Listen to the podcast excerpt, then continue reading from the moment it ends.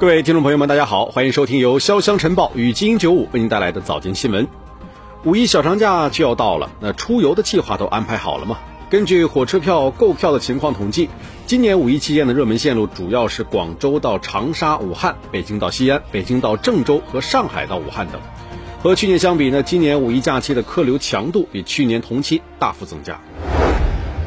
以下内容可能和你有关。前不久，长沙一网红饭店因为将剩饭回锅再盛给顾客食用一事，引发了网友的讨论。那十五号，长沙市开福区四方坪市场监督管理所对这一事件展开调查，工作人员对饭店的后厨、食品原材料等进行了卫生的抽检，要求饭店呢将剩饭倒入新鲜饭当中的行为向民众进行情况说明，并且进行整改。该饭店针对市场监督管理所提出的整改意见，在打饭处张贴了醒目的标志，杜绝浪费，吃多少打多少，严禁把剩饭倒回锅中。同时呢，长沙市市场监督管理局对剩饭为何不能倒回锅当中进行了解释。虽然我们现在提倡公筷公勺，米饭盛放容器也相对独立，但是顾客在日常的分饭的操作过程当中，也存在出现交叉污染的情况，比如说飞沫的污染。近期有居民和单位投诉梅溪湖隧道出入口处噪音较大，影响了正常生活。目前呢，湘江新区启动了梅溪湖隧道沿线噪音的治理工程，现场勘查设计正在进行当中，将增装隔音屏。此次隔音屏建设保护的主要目的是为梅溪湖正荣府小区北向和东方红小学北向。由于采取全包式的隔音屏设计，预计呢可以降噪十五到二十分贝，有效的缓解了隧道出入口周边的噪音问题。十四号的下午，有网友反映，在长沙某著名品牌毛毛鱼产品里出现了大实粒。从多位网友2017年到2021年期间在网上晒出的异物照片合集来看，该食品生产企业的产品卫生状况令人担忧。该款毛毛鱼产品的包装里存在的异物包括有玻璃、铁棍、铁钉、水泥块、石头等等。十六号，宁乡市市场监管局工作人员表示，他们已经留意到了网友的举报，并且对该企业启动了调查程序。五月一号开始，新《中华人民共和国动物防疫法》实行。第三十条明确的规定，单位和个人饲养犬只，应按规定定期免疫接种狂犬病疫苗。那携带犬只出户的，应该按照规定佩戴犬牌，并且采取系犬绳等措施。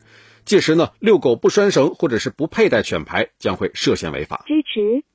怎么样才能让小区的人看到？以下内容围观一下，一位母亲的直觉到底有多准呢？最近，广东的袁女士在街头看到一女子呢抱着孩子，孩子脸上还有血，没有及时的处理，也没有穿鞋。出于做妈妈的直觉，怀疑小孩子不是她的，因为没有证据，不方便当面的质问，袁女士只能开车从后面慢慢的跟随。随后呢，和朋友仔细观察之后，发现了也没有随身携带衣服、尿片、奶瓶这些东西，判断孩子肯定不是他的。随后报警求助，民警与该女子沟通，由于语言不通、情绪不稳定，无法取得有用的信息。正当一筹莫展的时候，警方接到了孩子家人的报警电话。目前的民警已经将该女子带回派出所，有关情况还在调查当中。给这位女士点赞，胆大心细。近日，武汉市民高先生为了工作方便，跟三个朋友一起在某小区租了一套四室一厅的房子，四个人各住一间。最近呢，他住的这一间遭了贼，屋里十二万元的现金和价值七万元的金银首饰不翼而飞了，其他的房呢却安然无恙。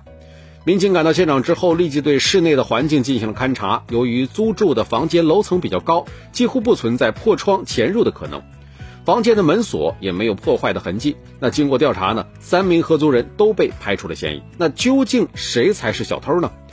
在民警为此案苦恼的时候，一位市民突然来到了派出所，他表示自己知道窃贼的身份。原来呢，窃贼竟是一名房产经纪人，是他的朋友。他觉得不能纵容朋友这样的行为，早点举报也是对他好。于是来找到警方，那警方随即将犯罪嫌疑人熊某抓获。